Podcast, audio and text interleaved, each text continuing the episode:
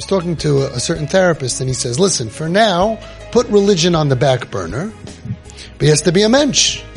If he's not going to be a mensch, he can't live at home. So I said to him, first of all, who the heck are you to put religion on the back burner? Hashem and the Torah, you, you have to be on the back burner, but you have to be a mensch. I said, who, who, your rep, your God's representative, that doesn't, he says, nobody can't. He can't do Torah now. That's what I mean. I mean, you'll deal with that later. You can't make him frum. Pressure doesn't make him frum. Don't focus on his Yiddishkeit. He'll never want to be frum if you focus on his Yiddishkeit. Put it on the back burner. I said, ah. Oh. But that's the same reason he can't be a mensch. All I'm saying is do the same thing with menschlichkeit. Because there's no ruchniistic problem here. So if you could understand that he's not going to be frum by pressure, understand that he's not going to be a mensch by pressure. Not because we don't care about Yiddishkeit, and not because we care about it. It's the same, it's dysfunction.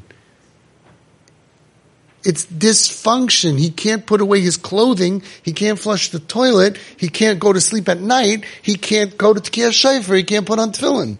They don't function. So don't say like, oh, Yiddishkeit right now is not the problem. Who are you to say that? But you're right. Because first of all, it's not not the problem. You, you want to see a bunch of not frum people? Go, go, go to the hospital. So on, on every floor after surgery, they're not putting on tefillin. Go. Even Chabad doesn't bother them. Even Chabad knows that when you go to someone after surgery, you give them a couple of hours. Okay? They're sick people. They just came out of surgery. You put on tefillin today? It's for healthy people. So these kids are not healthy. But they make it like, like Yiddishkeit put on the back burner because pressure is not going to help him. He's not going to do it, but you have to be a mensch. I'm like, he can't be a mensch. And that's why he can't be frum. It's the same medicine. It's the same problem.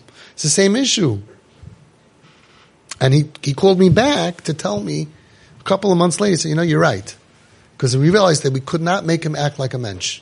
And the only thing it came to was after we took away his money and we took away his this, we took away, we got thrown out of the house. And then he said he remembered what I told him. Maybe Efsher can't. Maybe he really can't. Maybe, maybe we just coddle him and see what happens. Because we're so worried about spoiling him. They don't get spoiled from this, that's besides the point. But because of that little thing, don't spoil, he'll get worse, he'll never get better, we, we cut off his arms and legs and make them homeless.